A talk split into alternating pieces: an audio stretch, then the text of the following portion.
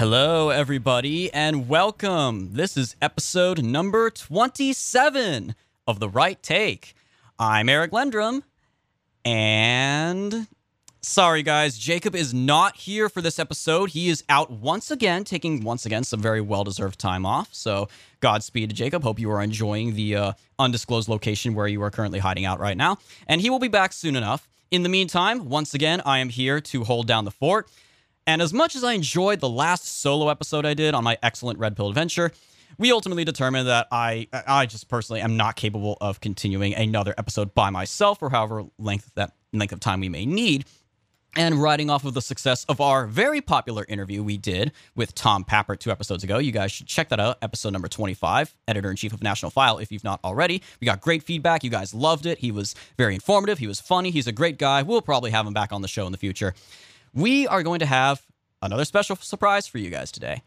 Our second ever guest. This is one I am really excited to have on. She is a reporter with Liberty Hangout, whom you guys may know more famously or infamously, depending on your definition, as the Kent State Gun Girl. She went viral in 2018 for her college graduation photos from Kent State University with a rifle on campus as well as her graduation cap decorated with the image of a gun, and of course, that iconic pro Second Amendment phrase, come and take it. The one and the only Kaitlin Bennett. Welcome to The Right Take. Thank you so much for having me. I am kind of nervous to have to follow up from Tom. He's great. We both know him personally. Both, I would say, he's both friends of ours. So um, I'm a little nervous, but we'll just have to get the feedback to see who wins here. of course, of course. We we treat all our guests with equal respect and with equal admiration because we have the best guests on this podcast. We plan to have the best guests on this show. And we don't discriminate, all right? We respect women and we empower women here on the right take, contrary to popular belief. So, there for those of you who don't know who she is, again, she is with the website Liberty Hangout and you can find them on their various social media and the Kent State gun girl photos, which oh man, when when these photos went viral, th- this is the important thing I gotta say. Th- what I think why I think you are so great and why you are so valuable to the conservative movement or to the right or whatever term we want to use is that from that, she has subsequently gone on to, as I said, she's a reporter with Liberty Hangout who specializes in what's known as man on the street videos, or if we're being uh, gender correct here, woman on the street videos, where she goes to a variety of locations all around the United States and asks various questions, usually about politics, civics, what have you. And of course, this is a formula, this is not an original formula. It was first, I think, in our times, it was started by Jesse Watters on Fox News back when Watters World was just a segment on the O'Reilly Factor. God, that feels like a lifetime ago. And subsequently, right. it has been done by others, including Will Witt at PragerU and Cabot Phillips at Campus Reform. But the thing with Kaitlin, of course, first off, you know, not man on the street, she's a woman doing these videos, but further to the point, what I think is so great about these videos, I've seen plenty of your videos when you do this stuff. You don't just go to like a beach party in Florida or some college party and ask, you know, girls in bikinis about how many states there are and they answer 62, you know, and get dumb answers because that, that's what those other guys do. And those can be funny, those can be entertaining for about five minutes. But you have gone several steps further when you do it. On several occasions, you have gone into the lion's den. You have gone to Antifa gatherings. You have gone to presidential campaign rallies for Democrats, including Bernie Sanders and Pete Buttigieg. And the reaction I see you get, and feel free to talk about some of these craziest stories in a minute. The reactions you get just by being there and asking questions, the vitriol and the hate, the quantity and quality of how much these leftists just despise you. They will scream at you. They will openly threaten you to your face to kill you, to do very inappropriate things to you. They have surrounded your motorca- motorcades when you've arrived on campus and they've thrown things at you. And all this, I cannot think off the top of my head not counting President Trump because he's illegal all of his own. I can't think of someone who has done more to collectively make the left lose their minds. In my opinion, since Milo, I think you definitely live up to that standard of just the left goes nuts over what you say and how important and how correct the things you are saying. So, tell us a little bit about how you got started with Liberty Hangout before and after the famous photos, and subsequently some of the craziest things that have happened to you on campuses and elsewhere. Right. So a lot of people have a misconception that I created Liberty Hangout. I did not. It was created in 2015 by my now husband. I didn't even know him at the time. He didn't know me. But uh, he we connected over Facebook one day, and he asked me to write for Liberty Hangout, his website, and I was like, no. I don't read, I don't write, I'm not going to do all that, but I'll make videos if you want to. And so he came out uh, from New Jersey to Kent State and we filmed a couple of videos and it was super fun. Well, we ended up dating and he ended up moving out there with for me actually moved from jersey to ohio for me and he's the one that actually convinced me to take this picture. We did so much on our campus, Kent State's campus, while I was a student, and I really pushed back hard against the administration. I actually had a meeting with the Dean of Students uh, trying to convince me that I can't be racist on campus or else I'm going to be kicked out. And I just looked at him, and th- he's a black guy, and I said, number one, I'm not racist, but number two, if I were, I'm allowed to do that on this campus. And he's like, Well, there's parents calling in scared that you're a white supremacist. And I just looked at him and I said, I'm allowed to be one on this campus. I said, It's called free speech. I'm not one, but I'm not going to argue with you about that. And I think we'll talk about this later that that's one of the problems the right has is they're so worried about what people think of them. Even before i did all of this i did not care who thought i was a white supremacist who th- you know who thought i was anti-gay. I was just like i'm allowed to be i'm allowed and that's the that, i think that's the angle we've got to go with you know continuing on with the right wing and conservatism or whatever so eventually they made me so mad that I just kept pushing the campus. I kept pushing and pushing and pushing. And eventually I left Turning Point because they were not those type of people. They right. You originally got started with Turning Point USA, and yes. that's that's a whole crazy story. But uh, carry yeah, on. that is a whole other crazy story. I left them, created my own Liberty Hangout chapter on campus, and we went out on my graduation day, and I took that picture to protest the administration, not to go viral, not to get famous, not to get anything that came out of it. I simply wanted to send a message to the administration who tried to get me expelled three different times. And I think I did that. I think I sent a message to them, but I also sent a message message to everybody else. And since then, I could have let it die. I could have been 15 minutes of fame. Um, you know, go out there be a be a pro gun person there's several different avenues I could have taken, but I'm so happy with the avenue that I did take is I'm not just someone who talks about guns now. I'm not just a David Hogg who talks about one position of guns. You're not going to start I'm your own pillow him. company or anything, are you? I'm not. I, I, can't say no. After this experience with the damage on my hair that we talked about, I might be into satin pillowcases though. Those are great. If there's any women watching, great for your hair if it's damaged, by the way. So Free maybe I'll start that. so basically, I took a different approach with my career and I started talking about different topics. Now, if you notice, guns is, are actually the least thing, the, the, the, the lesser of the topic that I talk about. I don't talk about guns that much. I feel like I kind of got burnt out on it. And now I stick to conservative values, things that I think the right wing has been lacking on. And I just stick to a traditional lifestyle. I have a really, really big hatred for the culture that we have let slip through our fingers. So that's what I focus on now. I don't even really remember what the question was or what I'm supposed to be talking about. just point. it's just some of the uh, the craziest because at the height of the presidential election, you did go to campaign events for at least two Democrats. Yes. I know Bernie Sanders and Pete Buttigieg, and um, th- those were some. Well, one was decisively more hostile than the other, but they were both uh, interesting stories in their own right. Yes. So the Bernie Sanders one, if I if you're talking about the same one that I'm thinking about, I just sat in these stands to listen to him because I wanted to ask a question. And actually, they threatened to physically remove me if I did not leave his speech. And I'm sitting there thinking, I'm not a journalist. I'm not a reporter. Like I'm I'm not. I'm just a YouTuber and I hate the word influencer whatever. Yeah. Oh goodness. Right. Like I'm just a YouTuber. I'm not here to influence anybody, but if I do, great, it happens. They ejected me from this speech. And this is a man who wants to be my president.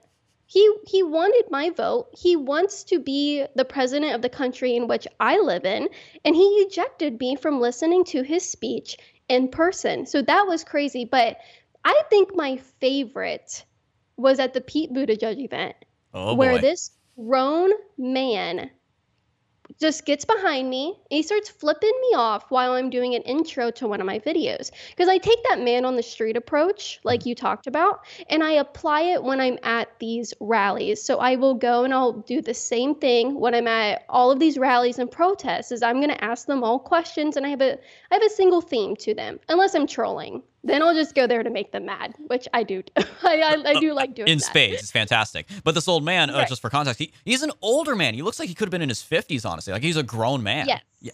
Yes. So he was at least in his 40s and he had a son with him, uh, his teenage son. And they came up and they started cussing in my face. They took uh, water bottles out of my hands and they started throwing them uh, at the cam- at my cameraman at the time when he worked with us.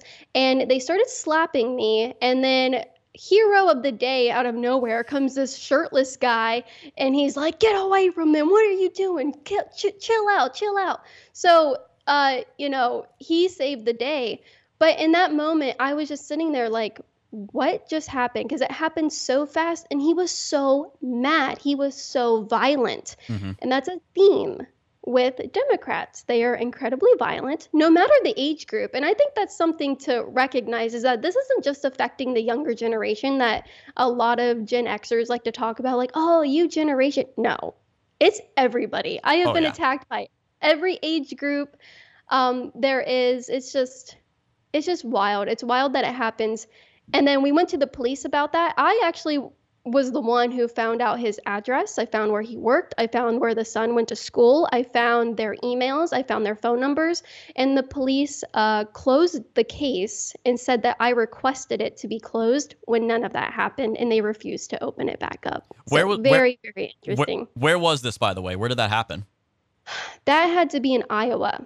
Oh boy. Okay. So I don't know what city because it's been so long ago, but they closed it and said that I requested it to be closed. They know I didn't, and they refused to open it back up. Yeah, and that really just shows, yeah, they are absolutely deranged. They will go out of their way to harass a young woman, and especially, you know, this guy was he was a big guy, like he was taller. If I remember, he was a little bit on the slightly overweight side, like he was he was a bigger guy, like yeah. So absolutely, literally, you know, the, the phrase "pick on someone your own size." Until I forgot about that part about the shirtless dude who came up and just totally saved the day because he was even taller and he was like built well. So like immediately the Oh, guy backed down. So it's it's so Oh, yeah. great. I, I love stories like that. That reminds me of that one uh, Biden rally where the that 80 something year old guy who was a bigger guy but well built, but 80, he looked a bit younger than that, and he openly asked Biden to his face about like the Hunter corruption. And Biden is like, you know, you don't know, you're a damn liar, man. How about I challenge you to a push up contest? You don't have a very IQ. He just laid into the guy. And then afterwards, a younger Biden voter, a guy who looked probably in his 40s, also like a bigger guy, uh goes up to the old man. Is like, hey, why don't you just get out of here? And the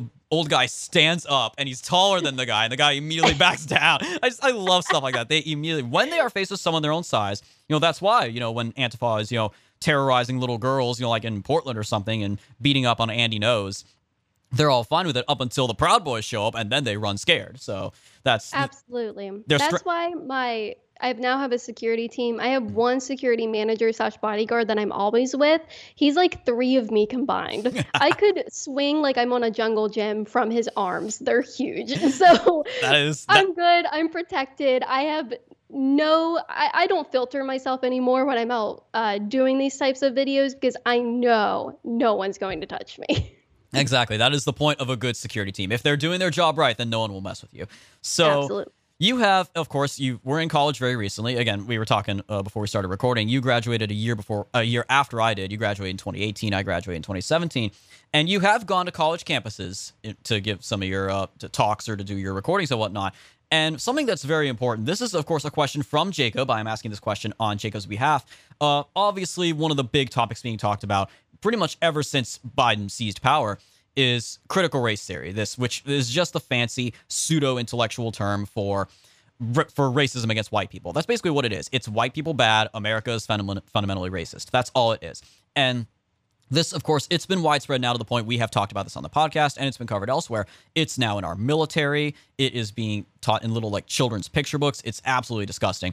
But this started in colleges. This started on the college campuses. I witnessed it, and I'm sure you witnessed it.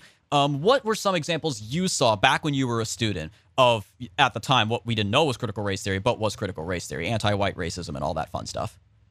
Well, right when I started this podcast with you, I explained how I got brought in by the dean of students to mm-hmm. lecture me about my views. And none of my views were based on race, but because they could apply them to a type of racist perspective, I got branded as a racist. And what's funny is that now that I look back, I noticed a lot of things that were not okay when I was in school. I noticed a lot of things being pushed at my direction.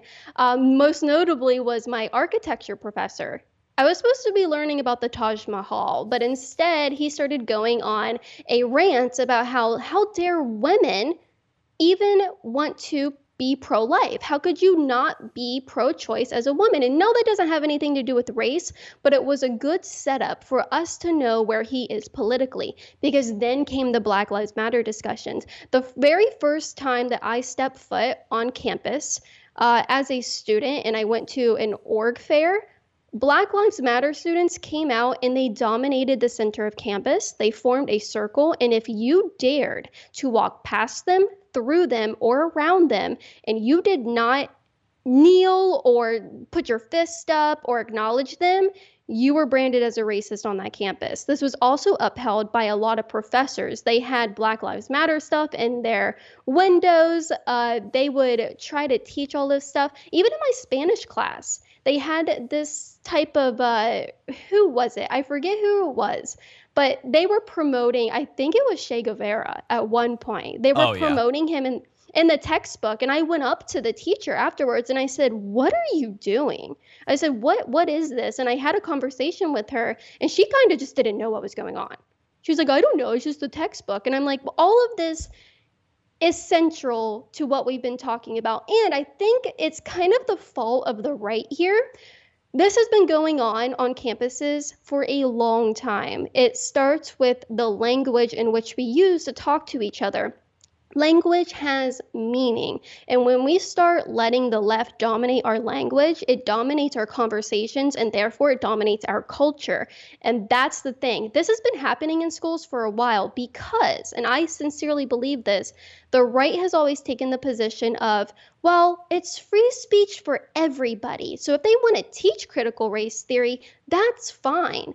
It's just we can't limit their speech as long as they don't limit ours. I just want to be left alone. Everybody can just do what they want. The left doesn't play by that game. They don't play by the same set of rules because they won't leave us alone. So they get in the in the education system and they do what they want. They create policies on campus, they create language centers on campus, and they create safe spaces on campus to let other people know that their language is not tolerated. So, honestly, I genuine, genuinely believe this is our fault. Critical race theory has always been around. It's just now that we're being woken up to it on the right, we put a label on it. It's always been around. But now that people are learning that we don't play by the same set of rules, we're going to put a label on it and freak out. Where were we 20 years ago when this was still happening? But instead, Republicans were too worried about getting that deregulation and that tax, you know, that tax cut. Where were you focusing on our country and our schools to make sure that our American students weren't being indoctrinated with this stupid stuff? Because it goes into math. There is no classroom there is no topic that is just critical race theory. It's intertwined with every single subject, including math, if you can believe it or not. oh yeah, you walk into that uh, classroom and the professor is immediately talking about you know Black Lives Matter and abortion, and you respond and you ask the question, "How does this? What does this have to do with architecture?" And the professor says, "Architecture." it's just like these people absolutely. What? We're here for architecture. I, I, my mistake. No, but you're absolutely right. This uh, spot on the right did fail to address this when it was happening decades ago. It has been said, people have been saying for a long time, this was going on for quite a while, that arguably as far back as at least the 60s, when the hippie flower children finally put down their protest signs and their flowers and they stopped protesting Vietnam, they went into the universities and they became professors. And this has been going yes. on for decades. And you made two very good points, especially that the it's about the language of course which is super important that that is why we are now at this point in our society where the very idea of there being more than two genders is now basically mainstream on the left when 5 years ago that was idiotic no one believed for a second there were more than two genders male and female right. or sex or whatever the term is but now it's like, oh, according to Facebook, there's 72.5 different genders, and it's just, and they unironically run with this. And what this ties back into, I think, is as you said, the left want the right just wants to be left alone, you know, live and let live. The left wants to destroy us. And that has been the problem with the rights mentality for so long.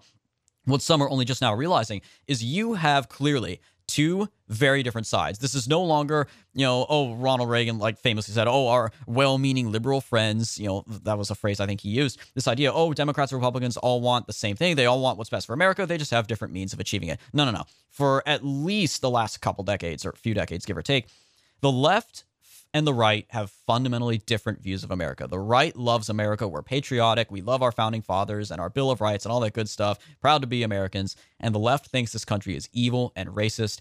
And the people who built it and their descendants today, white Americans, are inherently racist. And it has been said before. I think Scott Adams was the first person to say this, to which I had seen it. He made this very good point. I think he was talking about the Israel Palestine conflict, but I think it works here just as well. Whenever you have two sides that wants the exact same thing and will not allow the other side to have it, that conflict will never end until and unless one side destroys the other. And the left gets that, and the right is only recently kind of finally starting to get that as well. Well, what they don't get, and I was just talking about this with my husband, is that if we were to ask somebody what is the what is a value or a moral standard held by an average American, there isn't any because we don't have values in this country. Now, if you go off to Japan, they have values as in their culture. They are very career driven, they're very independent, and that's kind of why their suicide rates are so high because they don't flourish out and they don't have a lot of social connections. They're very, you know, just to themselves. But that is their culture over there. You don't speak to people, you're by yourself. Here, what is a value that we have in this country? We have so many different types of people, we have so many different ideas, but most importantly, we don't play by the same playing field, like I was just telling you. One of the biggest things that people in this country have focused on are our rights. Instead of thinking about what is right, we are just more concerned about our rights. And that's why I I can't stand libertarians. I used to call myself one because I used to think that everybody could just get along and if we all just respected each other's property that we could all just get along in whatever. That's not the case. They don't want to be left alone and they don't want to leave you alone. Me, I used to be okay with thinking, "Oh, I'll just leave you alone if you leave me alone." And now I'm on I'm on their playing field. I don't want to be left alone and I don't want to leave you alone because how you're acting is disgusting. It shouldn't be allowed and it should be banned. You shouldn't be allowed to go around as a man and go into women's dressing rooms and sports. That should be banned. You should not be allowed to give your children chemicals to chemically castrate them in hormonal therapy to change who they are as a child. That should be banned. And a lot of people on the right, they say, well, it doesn't involve me. Just don't force it down my throat. We said that about gay marriage. I said that about gay marriage. Look at where we are, not even 10 years later after that being legalized. Now we have, like you said, 900 genders. You get banned off of social media for calling a man a man. And one of the biggest things, when we go back to language, now that we're on the transgender topic here, we have to stop pretending that transgender people exist. That's one of the worst things we have ever done on the right is to basically fall into their line of thinking that they've created a new term of people. They've created a new word, transgender. They've created a new demographic. There has never been and never will be a transgender person. That is like saying unicorns exist. They don't and I refuse to believe. I just got in a conversation with someone last week out on the street. Why do you hate transgender people? And I say, well, I reject your question because that's like asking me why I hate unicorns. they don't exist. She about blew a gasket for me saying this. I said, I, I, am not going to talk about transgenders. It's like asking why the moon's made out of cheese. It's not true. It's based on a lie. There is no such thing. Because even us calling men who dress like women transgender people, and talking about trans issues is conceding that they are women. we're conceding the point with our language without us even knowing about it. That's why language is so important. And I think that's like my new thing right now is language because it's so important and we just got to be steadfast in the culture and we're not and it's disappointing and i'm like man my kids aren't going to be able to do anything to be honest oh yeah no especially when it comes to the pronoun stuff you know whenever i talk about bruce jenner i as i just did i refer to him I refer to him as Bruce Jenner, not as Caitlyn Jenner, not as he, she. I, she, her. I refer to him as a man because that is what he is. No amount of surgery can change that fact. And you're absolutely right. I mean, for context, especially, you said it was not even 10 years ago. It was eight years ago now. Obergefell v. Hodges, literally one of the worst Supreme Court decisions in American history and this is this is a great way to to make everybody feel old and realize how quickly things change.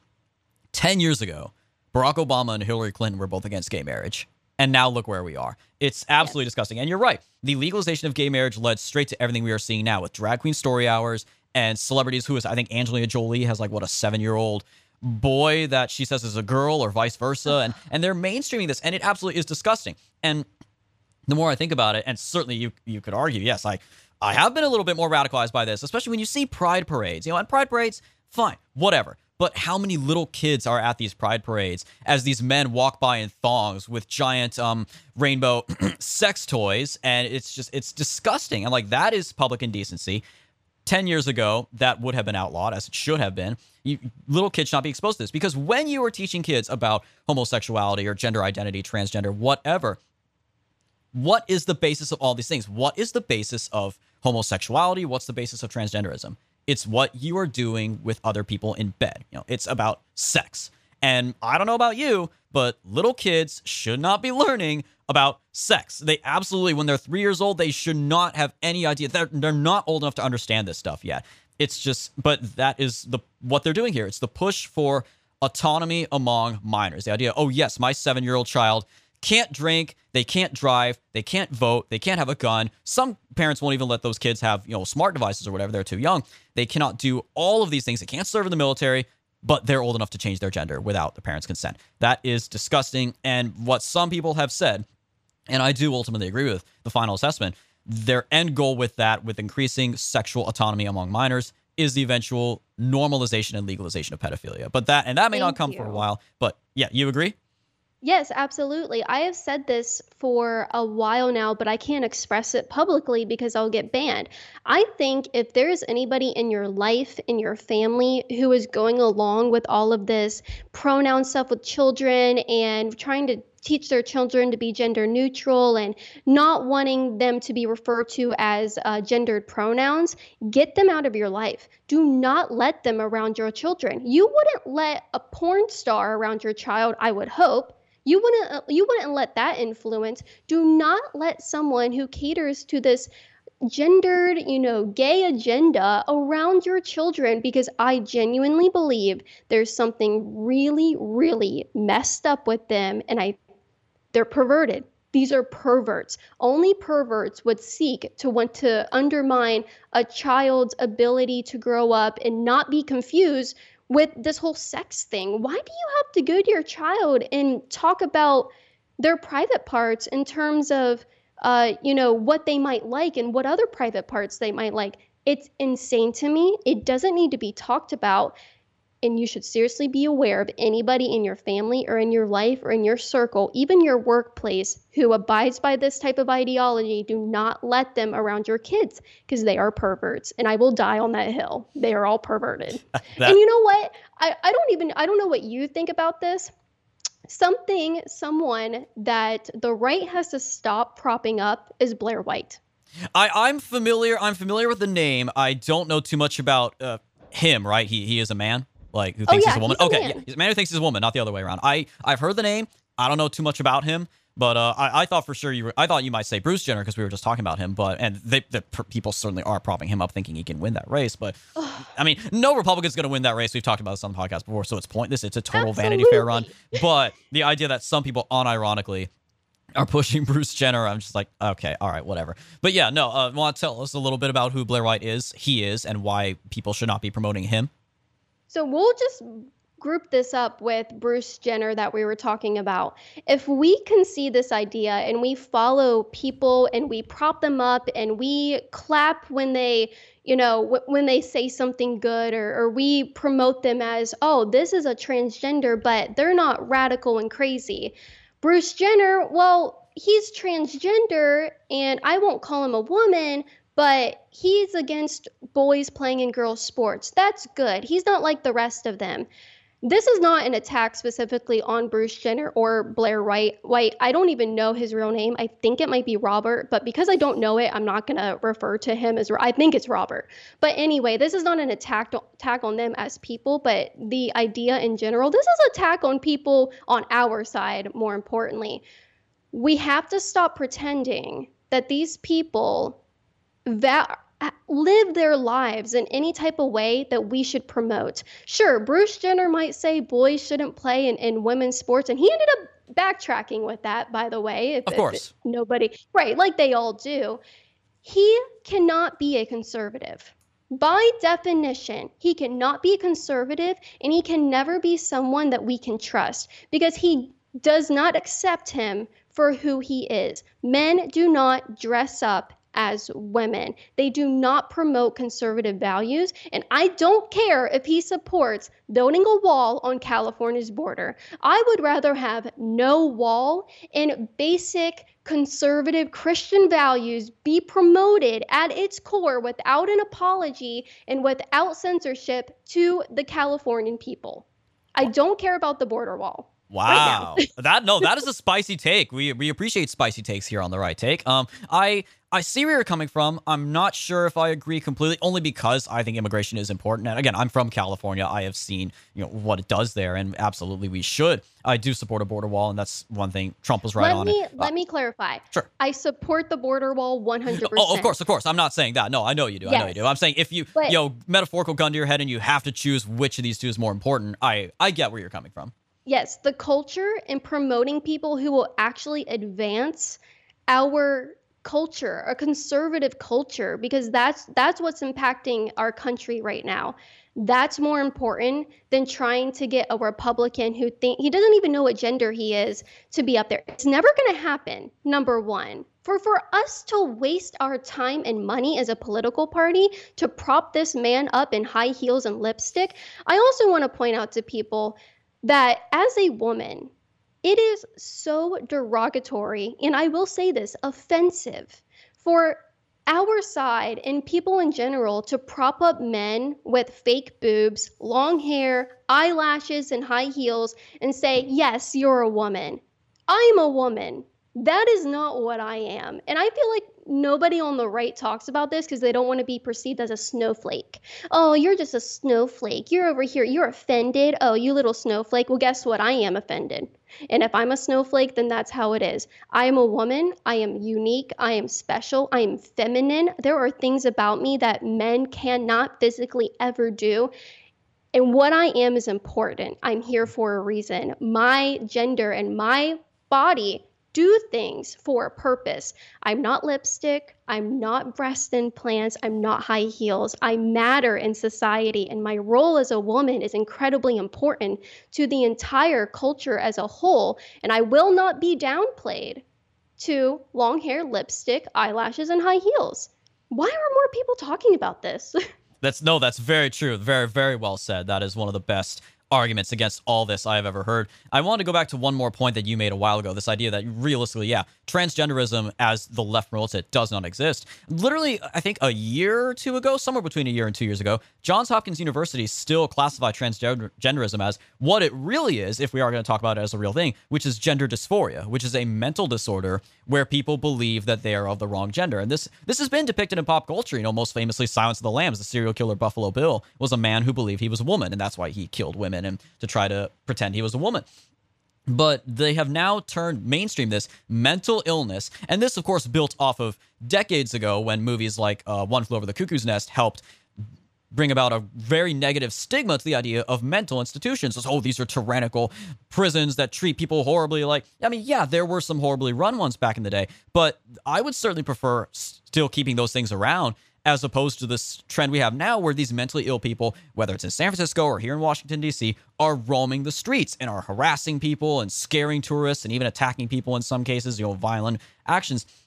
But I think this also ties back to make another reference to Milo Yiannopoulos. He said it well back when he was at the height of his popularity in like 2015, 2016. And back when he identified as gay, he says he is straight now. But when he was gay, he said that the idea that people are born this way. You know, the Lady Gaga song famously kind of brought that into the mainstream. Born this way. Oh, people are born gay. They're born lesbian. You can't change that about them. There is no biological or scientific empirical evidence to suggest that that is true. That is a, another thing that was created by the left, as Milo said, to make it a fundamental part of their identity. So then you could say, oh, if you are against gay people, then you're just a bigot. You hate them for who they are, just the same way you hate people based on their race.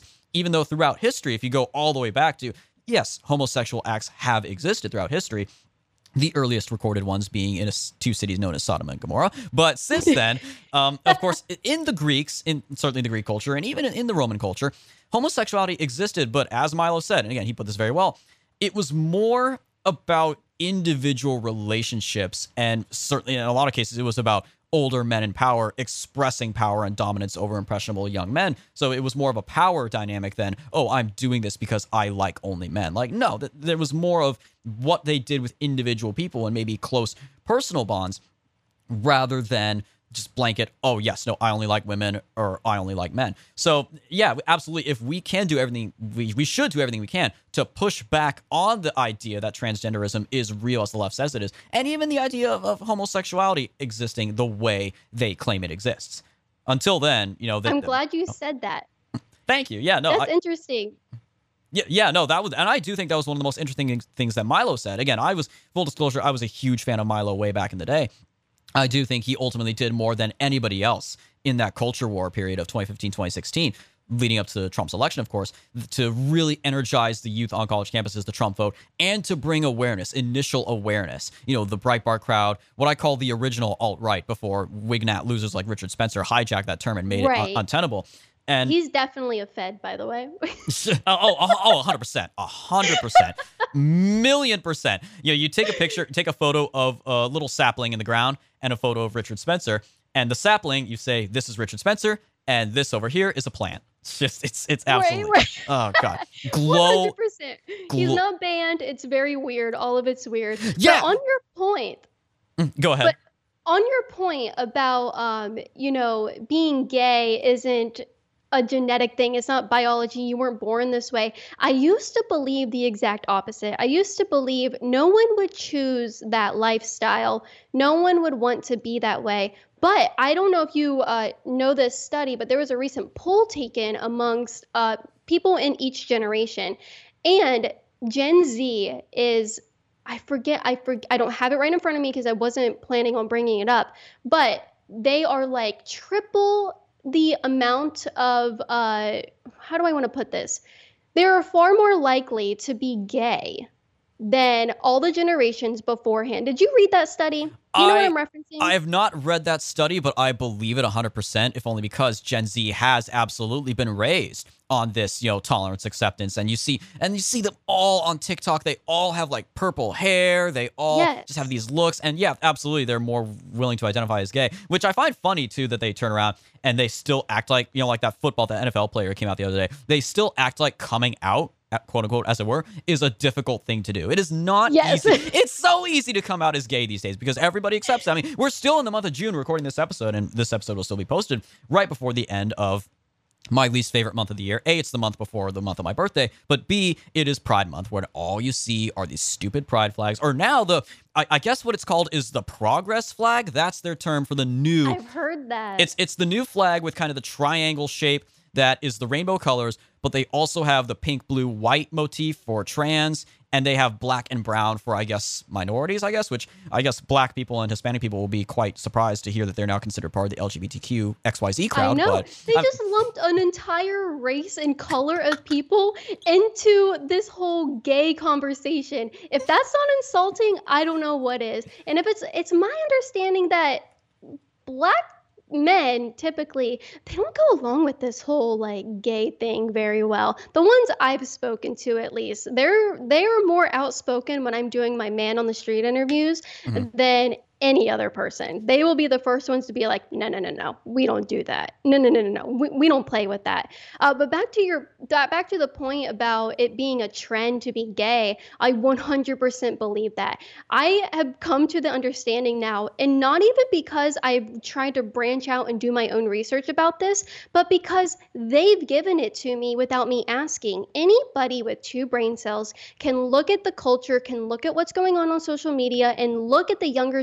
generations and conclude in about two seconds that being gay is a choice, number one, and it's a trend, and they are not oppressed. How are you oppressed and simultaneously having 30 days, well, I don't know how many, whatever, a month to the fact that you like to stick your penis in some other man's butthole. Like, how can you be oppressed for doing that while simultaneously having Target promote your sex acts to children in the clothing section? It two can't be true at the same time. It Oh, yeah. can't happen. It's, it's the same as Black Lives Matter, you know, between both the Pride movement and Black Lives Matter. You have literally every single corporation in the world on your side Target, Walmart, McDonald's, all the big banks, all flying the Black Power Fist, Black Square, Black Lives Matter flag. And then in the month of June, they're flying the Pride flag. And they still act like they are the oppre- they are on the side of the revolution. They're the counterculture when literally every every cultural institution is promoting you. It's oh, it blows my mind. and but then and then furthermore they they act like they, they've always been told that like oh they're the like you just said they're they're the they're the anti-culture war people they're the they're the revolutionaries what's the word i'm looking for they're raging against the system Uh, raging against the machine.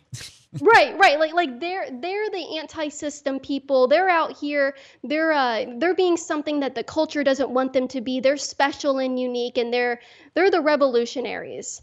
Then they go and they have every single big corporation on their side.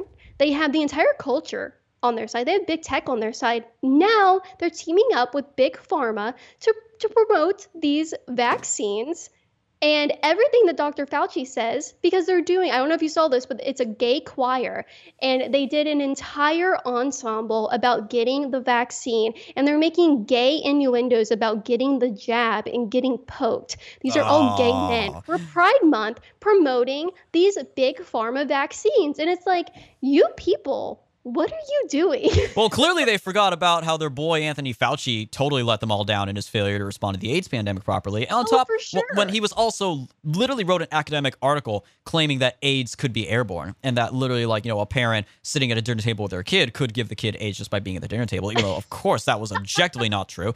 But I digress. No, that that is really fascinating. I did not even hear that. I mean, I nothing surprises me anymore with this stupid cult of Fauci. Like people just treating him like he's an absolute savior. He's a god among men when he has got to be one of the most embarrassing. I if I was Italian, I would be embarrassed on behalf of my people that Anthony Fauci is one of us. My But- husband is Italian. And Oh. let me tell you, Oh. he's not too happy. Italians have well, such a rich.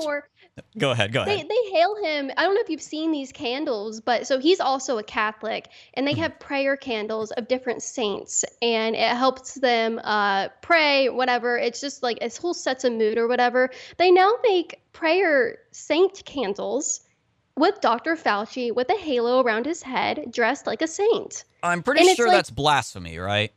Oh, it's absolutely. And that's so funny. I, I was recording a video and I was reviewing and I was reacting to all of these cult like um, memoirs of uh, Dr. Fauci and his weird cult like fan base.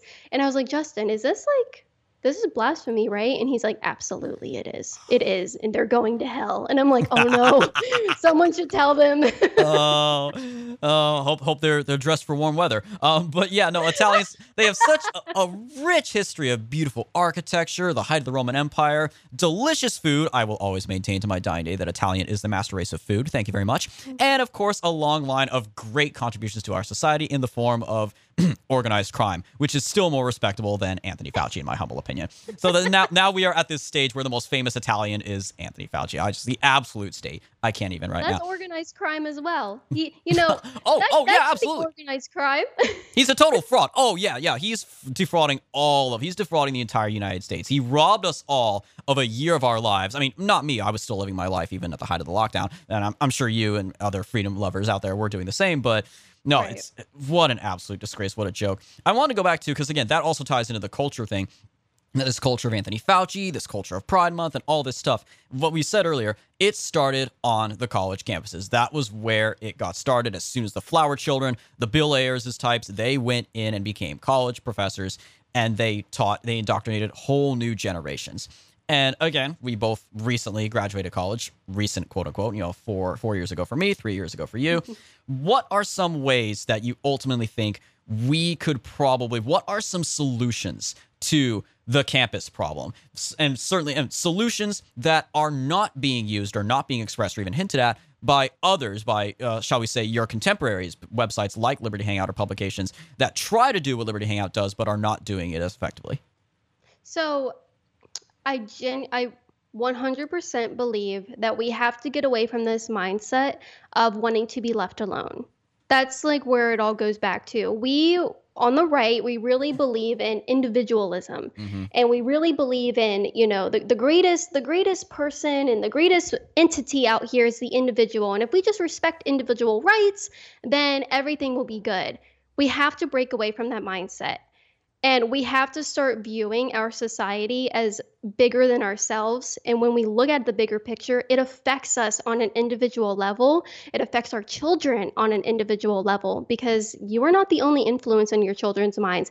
We have to break away from that. We have to branch out to our family members. We have to branch out to our community. We have to get involved. And this is something that the right is learning although it's too late and I don't think it'll make a difference, the school board, stuff like that. And it, it doesn't even just start on college campuses, it starts with the public education system K through 12 in America. That's where it starts. The campuses are later, but it really starts in the public education K through 12 we learned way too late and we see it right now because of the mask stuff and, and, and the critical race theory stuff that there are viral videos going around of people parents and students getting up in front of the school board members and saying i don't want this this or this. This is not what you're going to do blah blah and i demand it. 100% all the way. Although I do believe you should probably homeschool your children. I don't believe in, in public education. Don't send your kids there. Uh, you should homeschool them. But I think that that's really what it comes down to. We have to get rid of this individualist nature. We have to branch out and we have to stop being afraid of indoctrinating. Indoctrination is not a bad word. Indoctrination is okay. Indoctrination is just another word for education. Someone is going to indoctrinate the kids someone's going to do it. It might as well be us. It might as well be us, and it might as well be on a Christian and conservative outlook because the things that we believe in, when we say liberty and the liberty for everybody to do what they want, that's not liberty. We're still slaves. We're slaves to our desires. We're slaves to our sins. We're slaves to our wants and needs and our inability to contain ourselves, that's not being free. It's not called being free if we are still slaves to just being able to go out and do whatever we want and not care about the consequences. And this is a whole nother episode that I get, can get into. And my husband is so much better at explaining that than I am. But we just have to get out of that mindset. Someone's going to indoctrinate the kids. It might as well be you, and it might as well be us and our values. Our values have never been wrong for society. When we go back, you know, a few decades back before the sexual revolution, we had a traditional and gendered type of way of living. We had women with their roles, men with their roles, and we find that in other countries, and especially Scandinavia, and Jordan Peterson talks about this a lot, that when you try to limit gender differences and biological differences between men and women, when you try to level the playing field and we don't have really a, a, difference between men and women, the differences end up being exacerbated, becomes even becomes more than countries that do try to push gender roles because that's our nature. It's our nature to push women to be feminine. It's our nature to push men to be masculine, toxic masculinity. I love it. I think it's great. Uh, I want men in this country to be strong and powerful, and I want women to be not weak, but I want them to be vulnerable to let a man protect them and have trust in men in this country, and we don't have that. And I genuinely believe, and I'll touch on the uh, the campus thing since that's specifically what you asked for. if you are in can- or if you are in college right now, you have to be unafraid to go out and promote your ideas because someone is going to take that spotlight and it's probably going to be someone from the left. Take the spotlight before someone else on the other side can get to it. Be loud, be crazy and get get attention. And I mean, I love that stuff you know me, I will go on a college campus, I'll put a man in a diaper, and I won't care. I think it's crazy. People pay attention to you when you do outrageous things. That's why the left is so powerful because they get people to listen to them. And if you want to be a professor, go ahead. But talking about the college problems, it, I don't know if you're asking me from like a student perspective. I genuinely think you just got to go out there and be unafraid. Don't fall for the language tactics that they use against us. And understand what's at stake. You're being censored right now on online and on big tech platforms. You aren't censored on your college campus. You have a voice out there. It's just talking to regular people. It's the most powerful thing you can do. And presumably, once you do start getting your views out there, you may very well find that for all the hate and all the protesters you may get, you very well may get other students, the so called silent majority, as it were, who will agree with you privately and be like, oh, you know, thanks for going out there and saying what I wanted to say, but didn't have the courage to say. I get that all the time. And my number one rule since I've begun doing this, and since before I was the gun girl and, and had a following, I don't care about changing minds. I don't care. I don't want to bring the left over to my side because they never agreed with my values anyway. I do I hate the walkaway movement. I do. I don't like them at all. They're watering down conservatism. They're watering down what it means for the Republican Party to go out there and fight the culture war. They're I can go on about that later because that'll be a whole other thing. I hate the walkaway movement so much. I don't care about them. I don't care about changing their mind. I want people who already think like me and value the same things I do to be inspired to stand up for themselves. And that's been my goal. I think that's why I'm different than Cabot Phillips and the Will Witts and the other man on the streets because I don't care about changing minds. I just want other people to stand up for themselves.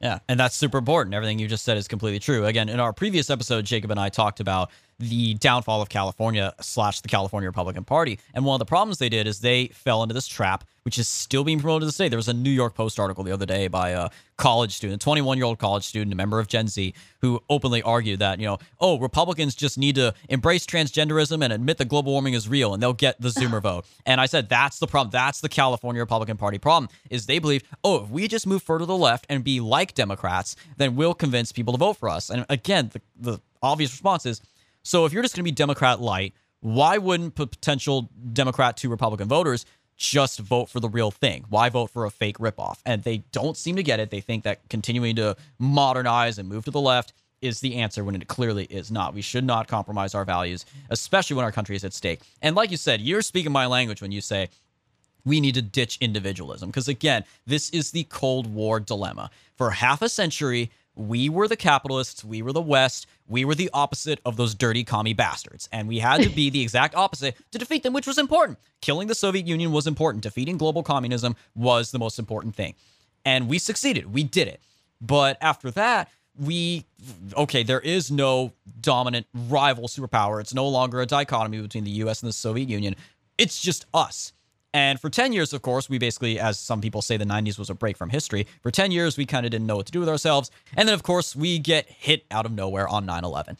And after that, we still continued. We, of course, turned the focus to foreign problems with the war on terror, but we still were not sure how to deal with our domestic issues. And especially when it came to the economy and capitalism. And this is something Tucker has pointed out. There are problems with the right when it comes to economics, and you can point them out from a right wing perspective. You can criticize the so called free market that led to the rise of these tech monopolies and this woke corporate culture that I, I refer to as corporate fascism that basically has more control over our society than the government does. They're promoting Pride yes. Month, they're promoting Black Lives Matter, they promoted the lo- OnlyFans. lockdowns.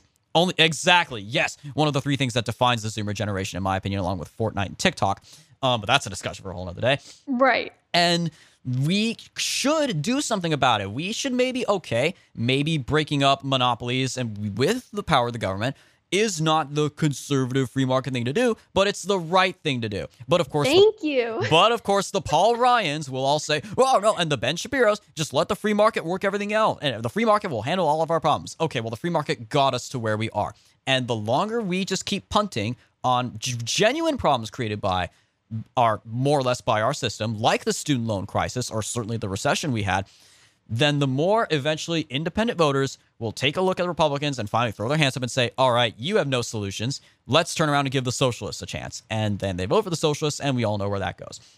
So when we ditch individualism and we acknowledge we should do things for the good of the country, because like Tucker has said, we should start viewing our country more like a family. Our fellow countrymen are our family in a way because we ideally we share the same values. We are American citizens. Yes, we're citizens, so illegals don't count.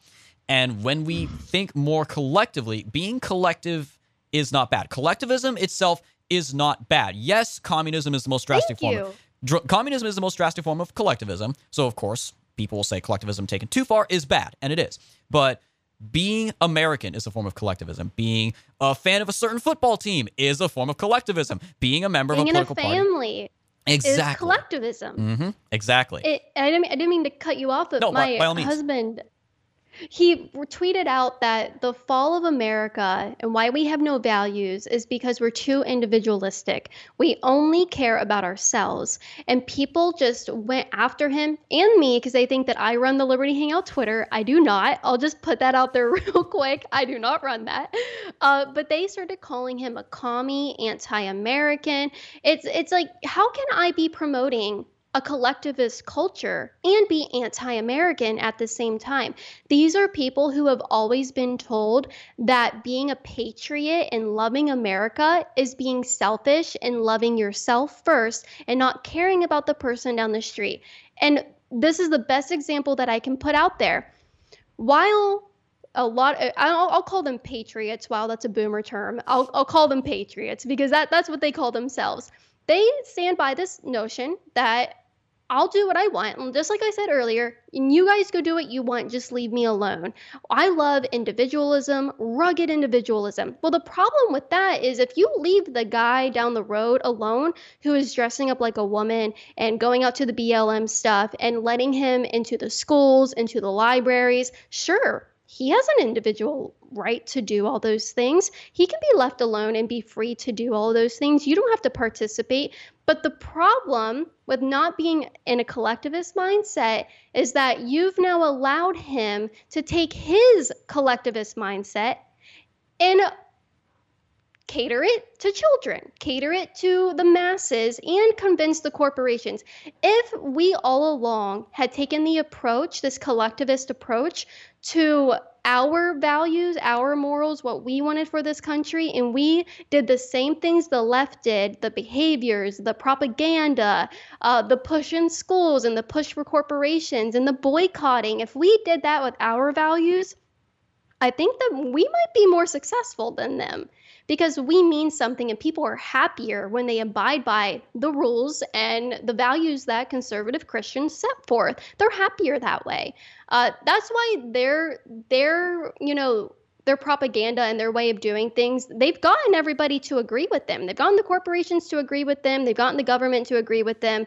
Uh, the issue with that is that it leads to violence because it doesn't make people happy. It's not liberty. It's slavery. And it's just a different type Exactly, exactly. You gotta, as Breitbart, as Andrew Breitbart himself always said, politics is downstream from culture, and there Yes. are there are many ways to try to tackle this because obviously it's gonna take a long time. It will take decades to try to reverse Hollywood and those. do you think it can be reversed I, I think I think nothing is impossible. I don't. I here's the thing. If the, you know me fairly well, and Tom and others know me, I am never. I will never be black pilled. All right. I I like to think of myself as white pilled. I I like to be optimistic and say.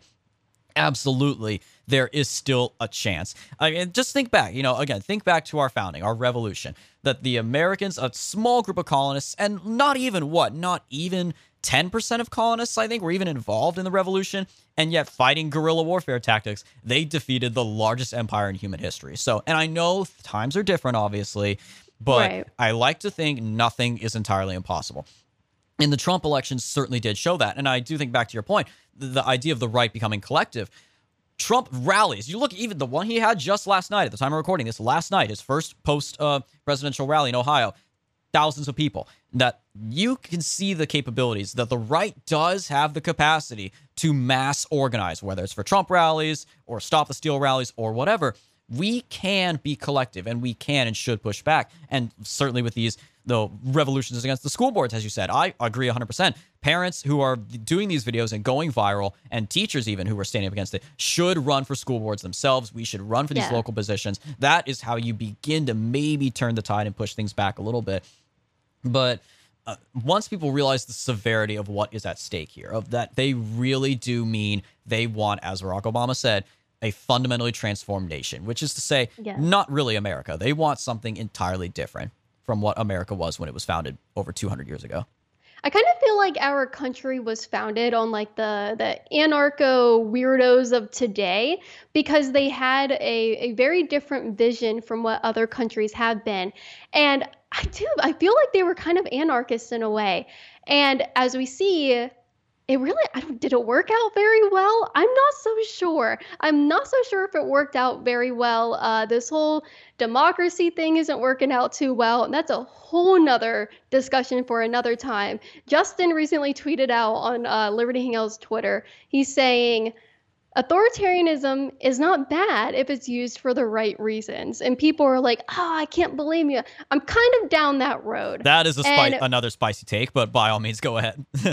I, am kind of going down that road because the alternative has been just absolute nonsense, absolute just degeneracy and i'm not i'm not okay with it. I'm just not okay with it. I'm totally okay with banning a lot of things and putting people in jail for a lot of different things because it's very very cancerous to our society. That's a whole nother conversation which we could get into on the next time i'm on because i owe you a, a video chat uh, yeah. that you can actually see my face. Of but, course um, of course of course. No and there clearly we yeah. have touched on a lot of stuff that would make for a great uh, return episode when you come back because there's there's just so much to unpack with what you just said. Because what you point out is you know that democracy has not been going well. And again we're technically a republic but over the last at least over 100 years we have shifted more to a democracy certainly the 17th amendment the alterations to how us senators were elected was a huge mistake that never should have been allowed to happen um, and yeah the idea that they just give votes to as many to give votes to felons, give votes to illegal aliens, and well, look where right. that's getting us, right? So it's it's well, democracy worse. is a big umbrella, and there's different types of democracy. In a constitutional republic, it is a democracy, and I think that's one of the things that uh, the people on the right have a, have a big misconception about is we're not a democracy, we're a republic. We are a type of democracy, and that's the issue. If you have to sit there and say, no, no, no, we're not a democracy, we're this, this, and this, then democracy isn't good then if you don't want to be called that. Well, guess what? We are a democracy and it hasn't worked out too well. I'd be totally okay. I'm not even going to say it because I can't I can't elaborate with the amount of time we have left. So I'm not even going to say it cuz someone will take me out of context. Uh, but yeah, you know, I'll I'll end on this. People complain that the right is being radicalized and who's radicalizing all these people? To the leftists out there, you did this to me. You radicalized me. You guys are the ones that are radicalizing millions of people in this country because you are so disgusting and abhorrent and just completely opposite of what I'd want to see in my country. So, I've been radicalized. You're hearing it here first. This is my first op- I'm coming out on your podcast as a radical, and I've been radicalized, and it's the left's fault. the right take exclusive. Kaitlin Bennett admits to being a radical uh, radical because because of the left. And no, you're, you are 100 percent right. And movies again. This is why I love the movie Joker, which some say took some pages out of Falling Down, another great movie that ordinary people will be driven to do just extraordinary things when society just keeps beating them down. You know, it's been said, reasonable men sometimes are driven to do unreasonable things, or in this case, reasonable women are sometimes driven to do supposedly unreasonable things because of how society is treating us. When you have institutions saying, oh, yeah, an entire race of people in the United States are automatically racist by virtue of their skin color, when you have an entire news media declaring that cities burning down all across the country are peaceful protests, when you have a government locking people down for a whole year, shutting down their livelihoods, their schools, Yes. their social lives, their businesses, and then they turn around and something like January 6th, which was just a bunch of peaceful protesters peacefully entering the Capitol to Yes. express their disagreements with a fraudulent election, they go, whoa, whoa, what is this? Where did this come from? Well, how Yes. on earth? They, they act so surprised when there is pushback. But that is inevitably what is going to happen.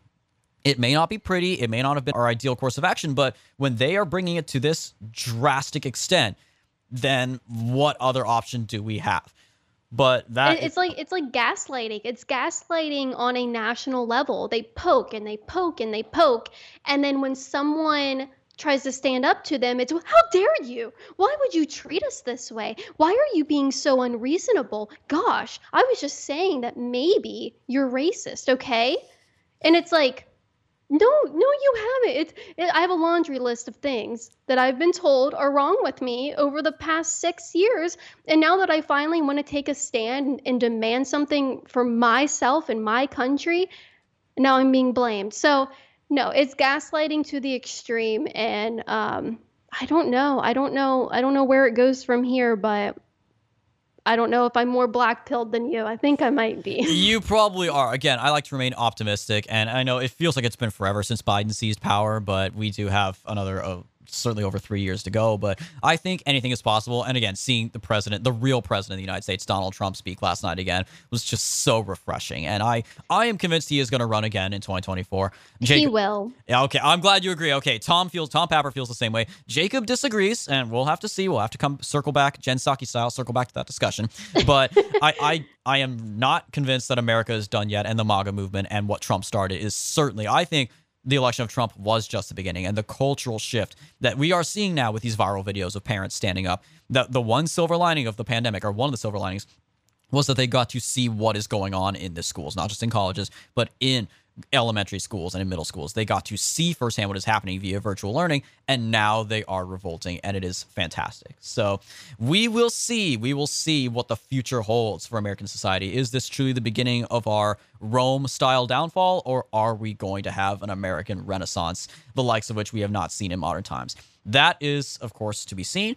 But until then, we will continue to cover all these latest breaking developments and continue to feature wonderful guests like Kaitlin Bennett, who we have just been talking to for over an hour. I want to thank you again, Kaitlin, so much for coming on the right take. And go ahead and uh, you've already introduced yourself well enough to our listeners. Let them know where can they follow you and your work. So the most, I would say the most important platform because I have several, is just YouTube. That's where we post all of our content. And I also have an uncensored site called libertyhangout.tv. Um, it's a su- subscription-based site because I am not beholden to any sponsors or anything. So everything I uh, make is from all of my listeners, people who support me, and I put uncensored content there. Things like this conversation that could not be on YouTube. Uh, that's where I go to really express myself. So thank you so much for having me on and letting me plug that.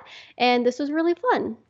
I agree. This was definitely a lot of fun. We look forward to probably having you back on our podcast in the future once Jacob is back, and then the three of us can have a great discussion. So until then, stay tuned for the latest updates from us here at The Right Take on possible future guests that we will be having on in the coming weeks, and follow all of our other content and posts at our website, righttakepodcast.com, and all of our various social media where we are available. We are on Telegram, we are on Gab, we are on Minds, we are on Facebook and YouTube, as well as BitChute and Rumble. President Trump just opened an account on Rumble, by the way, guys, so be sure to go follow him there as well, verified, Donald J. Trump, and follow us at righttakepodcast.com slash subscribe for the full list of podcast platforms and social media and alt tech platforms where we are available. We'll talk to you next week, guys.